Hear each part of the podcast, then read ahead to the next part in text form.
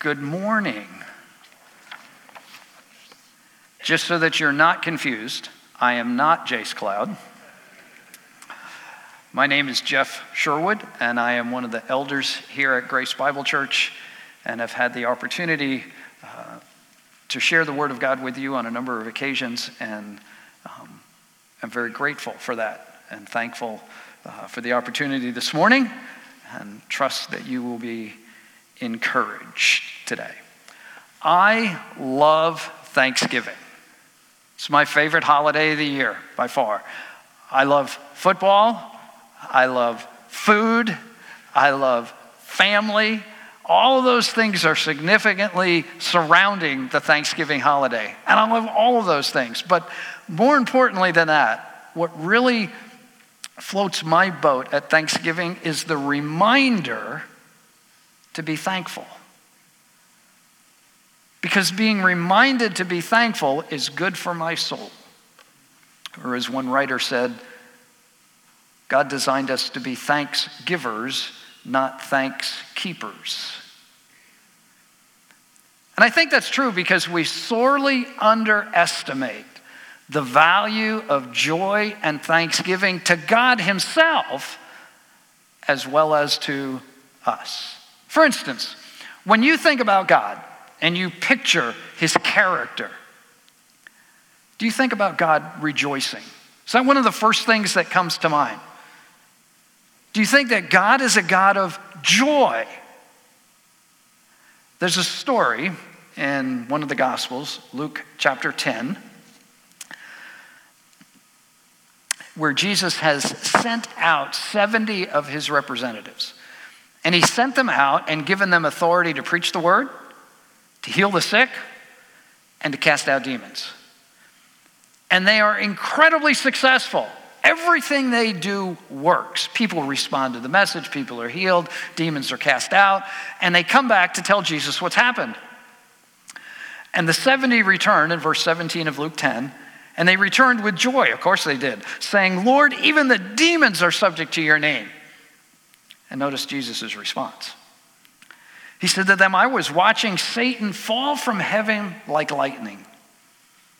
Behold, I've given you authority to tread on serpents and scorpions and over all the power of the enemy, and nothing will injure you. Nevertheless, do not rejoice in this, that the spirits are subject to you, but rejoice that your names are recorded in heaven. What God, what Jesus wanted his representatives to rejoice in wasn't how, quote, successful they were, but how blessed they were that their names were recorded in heaven. And now, catch this. Verse 21 is what I want you to catch because here's Jesus' response. At this very time, Jesus rejoiced greatly in the Holy Spirit and said, I praise you, O Father, Lord of heaven and earth. He rejoiced greatly and praised the Father. That term, rejoiced greatly or exceedingly is a very strong Greek term. It means jubilant exaltation. And if you were to bring it over into the vernacular, you translate it this way He jumped for joy. Now, is that the picture you get of Jesus very often? Can you picture Jesus jumping for joy, jubilantly expressing praise because of what God had done and who his Father is? Yet that's the expression that's given here. God is a God of joy. We see that further later on in a few chapters later when he gives the stories about the lost coin, you know, and the lost sheep and the lost son. And each time that something is lost and the individual finds it, what occurs in those households when what was lost has been found? Well, they let everybody know and they celebrate. But the text says there's more joy in heaven when a sinner comes to faith in Christ than the joy of celebrating something that was lost and been found. Heaven loves to celebrate. Specifically, heaven is full of joy when an individual comes to faith in Christ. When you came to faith in Christ, heaven celebrated. And if you're listening this morning or you're sitting in this audience and you have never personally placed your faith in Jesus Christ, and you want heaven to have a party, now's the time to do that. To take that moment to say, I recognize that Jesus Christ died on the cross for my sins, that he rose from the dead to guarantee that that payment would be secure. And he tells me if I receive him by faith, I can have a relationship with him. And heaven will rejoice when that occurs. You want another illustration? I'll take you back to the Old Testament. Let's take you back to Isaiah chapter 62. And the prophet Isaiah is explaining to the nation of Israel what's going to happen when God fulfills the covenants that he made with the nation originally, the unconditional covenants, when there'll be peace throughout the land, when there'll be prosperity, when there will be a king on the throne. And he expresses it in a few short verses, and this is what he says. And I want you to just listen to verses 3 through 5 of Isaiah chapter 62.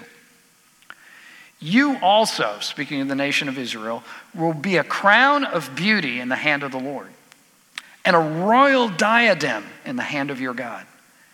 It will no longer be said to you, forsaken, nor to your land will it any longer be said, desolate.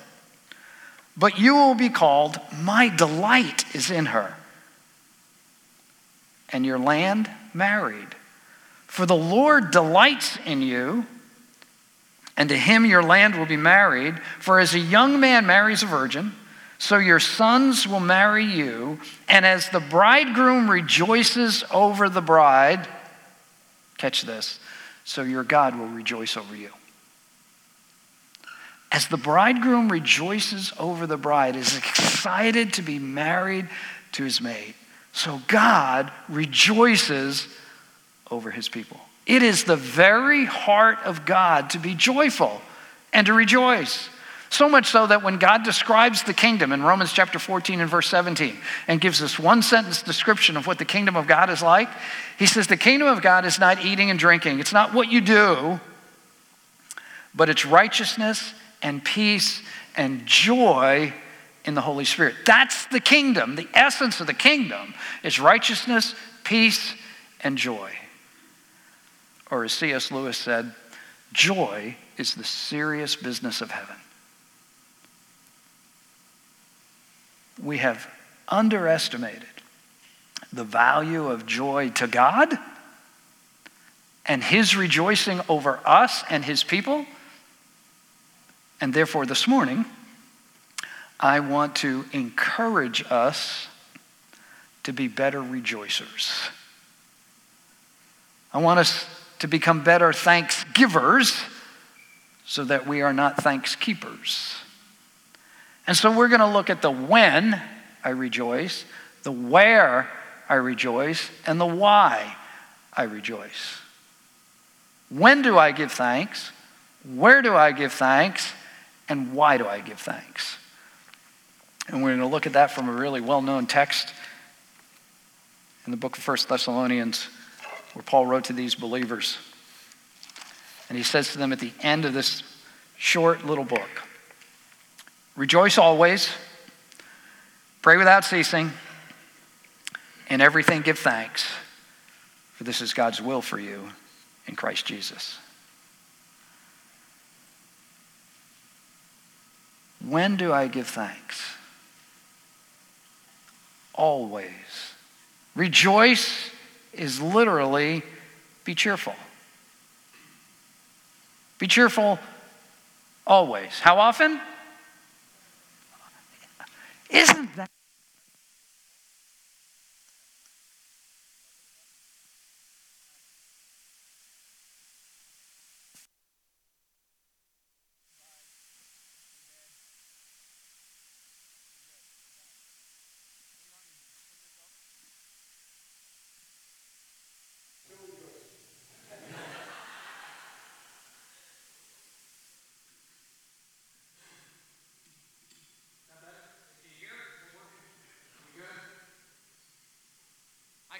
louder if we want to do that. So that doesn't work. That's not a problem. I wonder if this just came out. Anyway, all right. Always seems incredibly difficult. Wouldn't it be easier if the verse read like this Rejoice most times. Pray daily. Give thanks in the good times and when you think of it or feel like it. But that's not what it says, does it? It says, Rejoice always. In everything, give thanks. Scripture is full of exhortations for us to be continually expressing our thanks to God. Hebrews chapter 13 and verse 15 says, Let us continually offer up a sacrifice of praise, that is the fruit of lips that gives thanks to his name. Note again, it is to be continual and verbal. Continually offer up a sacrifice of praise, the fruit of lips that gives thanks so that it's verbal, you can hear it, you know it. We need to say our thanks, not just think our thanks. think of it this way as parents, and if you have young children or older children or yet to have children, you'll do this. We teach our children to say, Thank you. You know, if they're in a restaurant and the waitress or waiter comes over and brings them their ice cream, we say as parents, What do you say? And they're to respond and say, Thank you. When they're given a compliment, we teach our children to say, Thank you. When they're given a gift, we teach our children to say, Thank you. So, what do we do? And when we do that, we don't expect that their one thank you covers their lifetime. Right? If you get your child to say thank you once, they never have to say thank you again. No, it's continual. It's every time they receive a gift, every time they're given a compliment, every time that the waiter provides for them. We teach our children to be continually, faithfully thankful. Be thankful. Remember the story of the 10 lepers in Luke chapter 17? All of them wanted to be healed. Matter of fact, the text says, when Jesus entered the village, ten leprous men stood at a distance and met him, and they raised their voices. So they shouted out to Jesus, Jesus, Master, have mercy on us. Every single one of them wanted something from Jesus. They'd heard that he could heal. Maybe they even knew someone else that had been healed. And so when Jesus comes out to town, he asked, they ask him to provide healing for them. Master, have mercy on us. And he saw them and he said to them, Go and show yourselves to the priests. And as they were going, they were cleansed. Every single one of these 10 men who had this incurable disease were cured. One of them, when he saw that he had been healed, turned back, glorifying God with a loud voice, fell on his face at his feet, giving thanks to him he was a Samaritan. Now, that's a whole nother message for another time within this text that he was a Samaritan.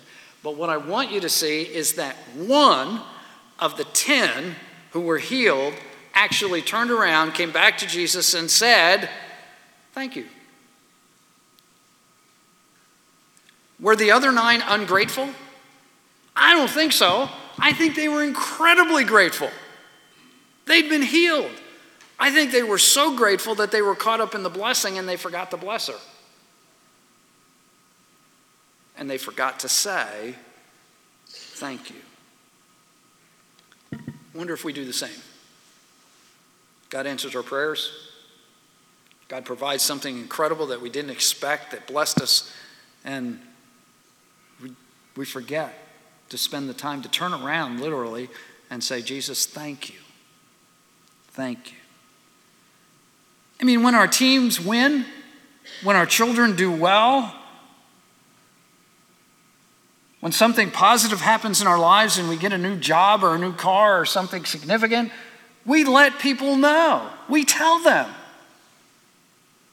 Shouldn't we do the same with God? When He blesses us and provides for us, shouldn't we say, Thank you? One of the ways that we do that is through our prayers.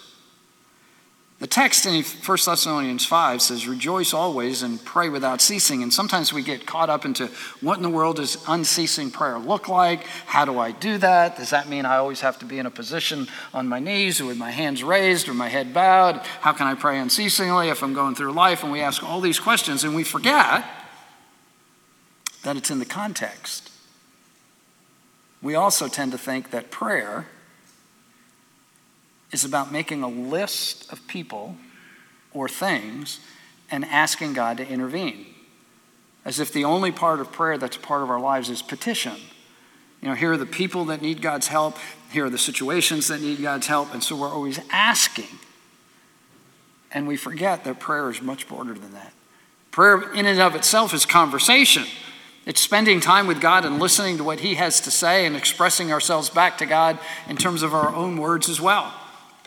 And so we have this sense of conversation with God. And if we're constantly conversing with God, we're sharing our thanks with God, we are rejoicing always, and therefore we are praying unceasingly because our joys are part of our prayers and we share them with God. When are we to give thanks? Always. Thank you, Jesus. Thank you for this blessing. Thank you for my forgiveness. Thank you for your grace. Thank you for your love. Thank you for your mercy. Thank you for this job. Thank you for my car. And the list can go on. Thank you. Always. Where do I give thanks? Notice what it says in the first part of verse 18 in everything. Now, we know we're supposed to give thanks in church because that's what you do in church, among other things. So give thanks when you're in church. But it's not just in church, give thanks. It's not in a prayer group, give thanks. It's not in a small group, give thanks, although those are good places to give thanks. It's in everything. Or to put it another way, it's in the midst of everyday life. In the midst of living life, give thanks. Now, please note, the text does not say give thanks for everything. Because if it said give thanks for everything, then we would be required to give thanks for evil and for misery and for suffering and for tragedy. But it doesn't say for everything, it says in everything. We don't give thanks because we're sick. We don't give thanks because our house was destroyed by a tornado. But when we are sick and when we're standing in front of our roofless house, we give thanks.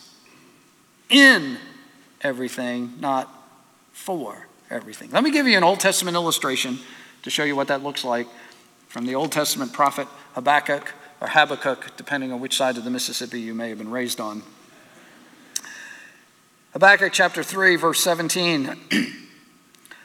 Though the fig tree should not blossom, and there be no fruit on the vines, though the yield of the olive should fail, and the fields produce no food, though the flock should be cut off from the fold, and there be no cattle in the store, stalls. Now you get the picture of what the prophet is saying. There are no figs to eat, there's no fruit to eat, there's no cattle to till the ground, and it's all dried up. There's no food and no way to make a living. It is dire circumstances. Yet, says the prophet, I will exalt in the Lord. I will rejoice in the God of my salvation. The Lord God is my strength, and he has made my feet like hinds' feet and makes me walk on high places.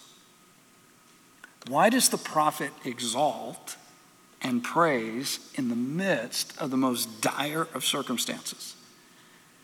Because God is his salvation. God is his deliverer. God has not changed in the midst of the most dire of circumstances because God is his deliverer, because God is his provider, because God is his strength. He says, The Lord God is my strength. And he gives an illustration. He has made my, hinds, my feet like hinds feet like a deer. And the picture here is of a deer bounding through thickets and forest until he can get through the darkness up into a safer, more secure area. And he says, The Lord does it. The Lord takes my feet and makes me get through these dire circumstances so I get to a place where it's safer and more secure. And because God does that, the prophet gives God praise. The Lord is my strength. Therefore, what we have in Christ is designed to give us strength and to enable us to give God praise. So that Paul writes to the believers in Corinth in his second letter in 2 Corinthians chapter 4 and verse 17, and he says these momentary light afflictions are producing for us an eternal weight of glory. Now, I don't know about you. Actually, I do know about you because I know about me. When I'm struggling and when I'm ill and when I can't see through, it neither seems momentary nor light. It seems unbearable and it seems to go on forever. When will this end? From an eternal perspective, it's momentary and light. But even if it's unbearable and long, notice what the text says. Those things are producing what? An eternal weight of glory. An eternal weight of glory is where you're going as a believer in Jesus Christ. So that Paul writes, when he writes to the Romans in Romans chapter 8, he says, The sufferings of this world are not worthy to be compared to the glory to come. Nothing compares to the glory that's ours in Christ. Nothing, however difficult or hard or easy or fun, doesn't matter. Nothing compares to the glory that's to come. And so, as we struggle in this world, that's producing an eternal weight of glory. So that Paul can say, Rejoice always. And he says it again in Philippians chapter 4 rejoice in the Lord always. And again, I say, rejoice. So we can rejoice in the Lord because he never changes. We can rejoice in his presence in our lives because he never leaves us. We can rejoice in his ultimate triumph because we've read the end of the book and we know how it goes. We can rejoice in his sovereignty because his sovereignty is good we can rejoice in his love because he always loves us. We can rejoice in his provision because he's promised, and we can rejoice in the blessings that he gives us because according to Ephesians chapter 1 and verse 3, blessed be the God and Father of our Lord Jesus Christ, who has blessed us with every spiritual blessing in the heavenlies in Christ. Stop for a minute. How many spiritual blessings in the heavenlies in Christ do you have? All of them. Now, I don't know how many that is. But however many it is, as a believer in Jesus Christ, you have them. You have been blessed, bestowed upon every spiritual blessing is yours in Christ. And therefore, rejoice. Give God thanks. We have greatly underestimated the necessity of joy for our lives and the value of thanksgiving. I want you to take, take you to another Old Testament text, Nehemiah chapter 8. the nation of Israel had been separated from the land and their home, and they have finally been able to get back. The cities have been destroyed, the walls are in rubble, and they're beginning the process of rebuilding, and it's a struggle. People are weary, they're tired, they're getting criticized from those on the outside, saying it's not worth the effort. Why bother? And Nehemiah and Ezra the priest come to the folks and gather them together. And notice what it says in Nehemiah chapter 8, verse 9. Then Nehemiah, who was the governor, and Ezra the priest and the scribe, and the Levites who taught the people, said to all the people, This day is holy to the Lord your God. Do not mourn or weep. For all the people were weeping when they heard the words of the law. And he said to them, Go, eat of the fat, drink of the sweet, send portions to him who has nothing prepared, for this day is holy to our Lord. Do not be grieved, for the joy of the Lord is your strength. So the Levites calmed all the people, saying, Be still, for the day is holy, do not be grieved. So all the people went away to eat, to drink, and to send portions, and to celebrate a great festival, because they understood the words which had been made known to them. Get the context of what Nehemiah and Ezra are telling the folks. This is a holy day. In modern evangelical Christianity, when we hear the word holy, we get really serious. It's holy, it's way beyond me. And it's like, now's the time to get down on my knees, now's the time to repent because God is holy and this is a holy day. But note carefully in the Old Testament, when God gave holy days to the nation of Israel, they were times of celebration. They were feast days. That's why you have all the feasts for the nation of Israel. Because it was a time to remember who God is, it was a time to remember what God had done, and to celebrate God's provision. These holy days were designed to cause them to celebrate and rejoice because it's that joy that will get them through the next section. It's that joy that will enable them to live through the hard times. It's that joy that will enable them to continue at the task to rebuild the walls and they needed to celebrate. We might think that the prophet would say, This is a holy day. I want you to eat Brussels sprouts.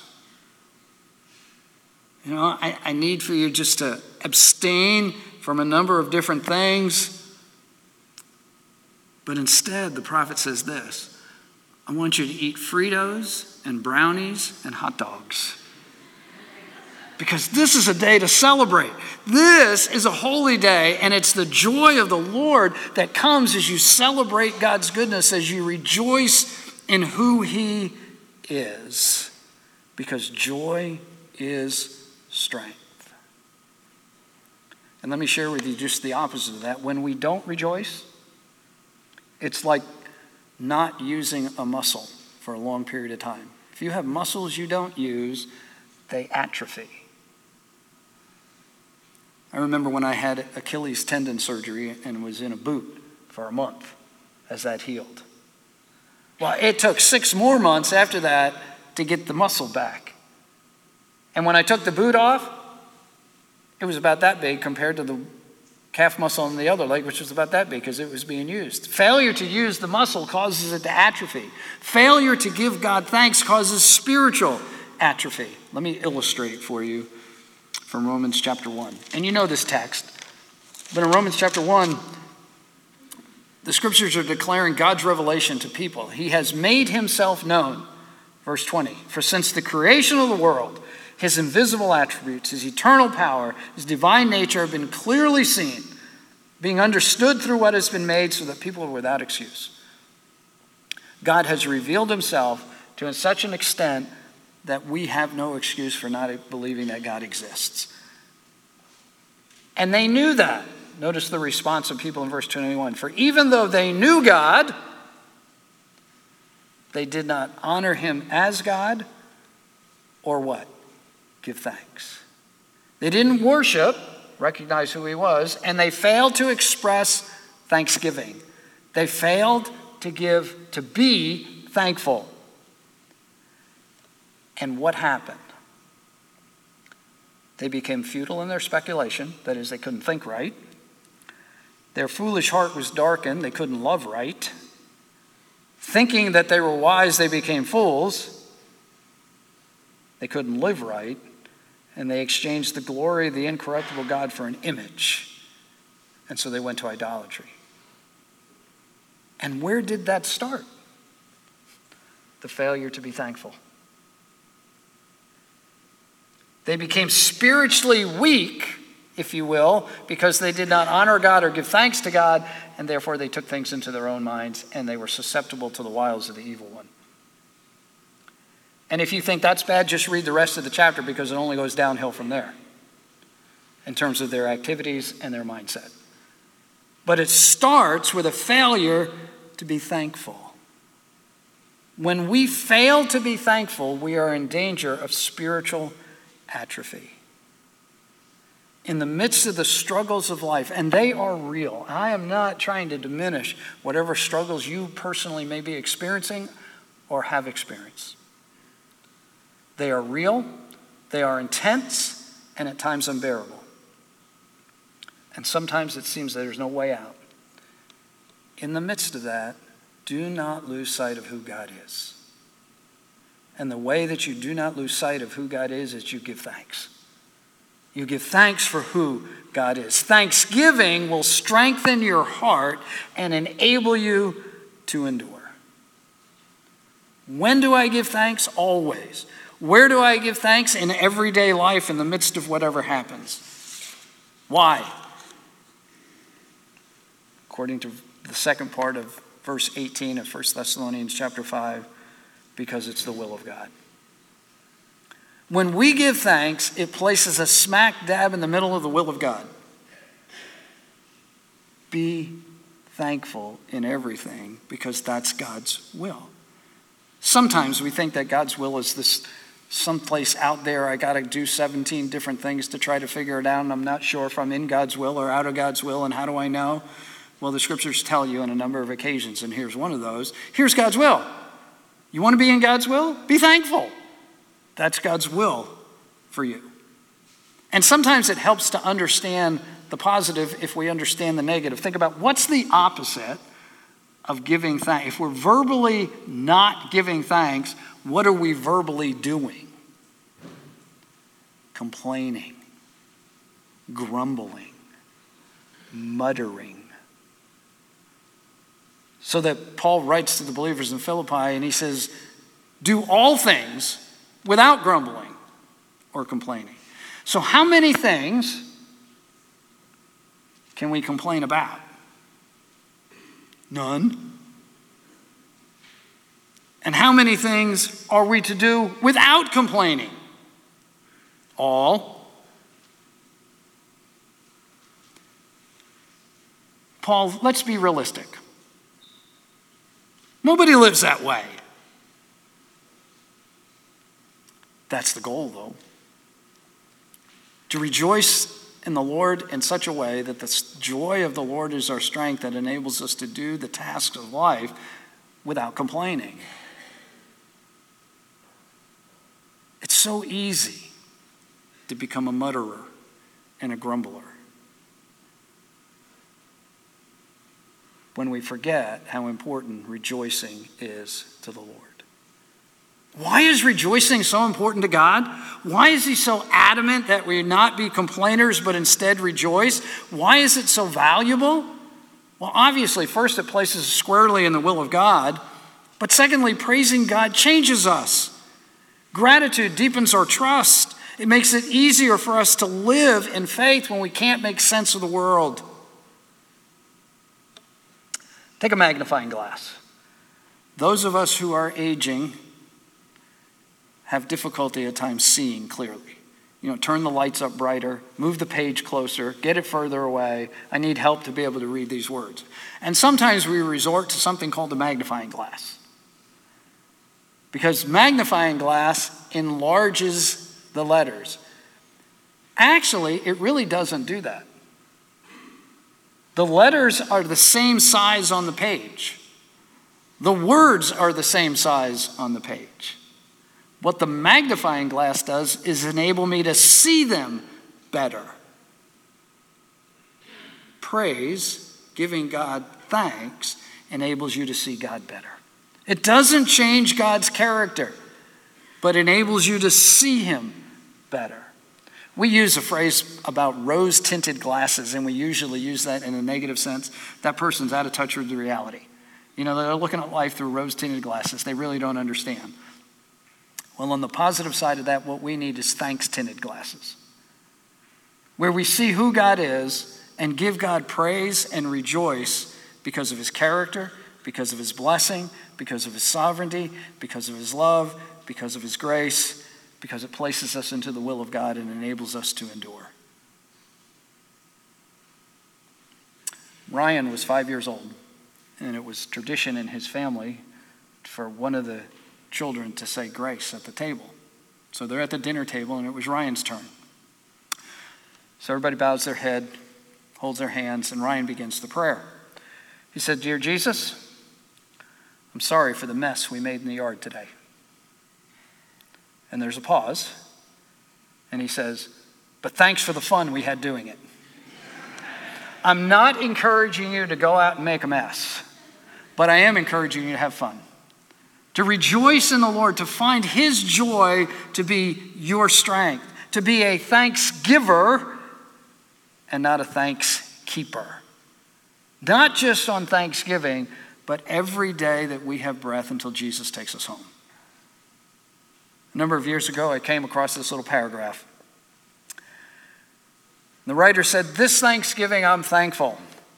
I'm thankful there aren't twice as many congressmen and half as many first responders.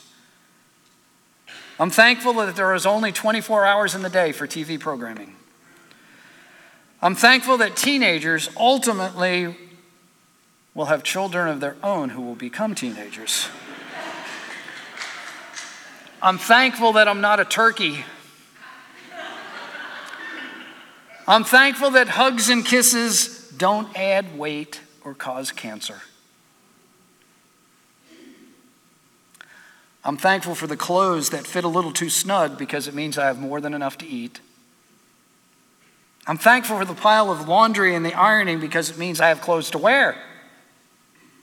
I'm thankful that stereos and iPads and TV sets and washers and lights can all be turned off, but that no one can turn off the grace, love, and mercy of God. Rejoice always. That's the when. In everything, give thanks. That's the where. For this is God's will for you in Christ Jesus. That's the why. I've put in your worship guide a set of practical ideas. That's just a list. It's not complete, it's not the only thing, but it gives you a start. Verbally out loud tell God, thank you. Solomon writes in Proverbs 17 22, a joyful heart's good medicine. You want to feel better? Rejoice more. It really will. It'll lighten your heart because the joy of the Lord becomes your strength. Make a written list of God's character and his blessings in the, your life and then verbalize them. Write a letter of thanks to another person telling them where you've seen God work in their life, what you appreciate most about them, who they are, the joy they bring to your life. Have a regular family time of sharing. I am thankful for, and you fill in the blank.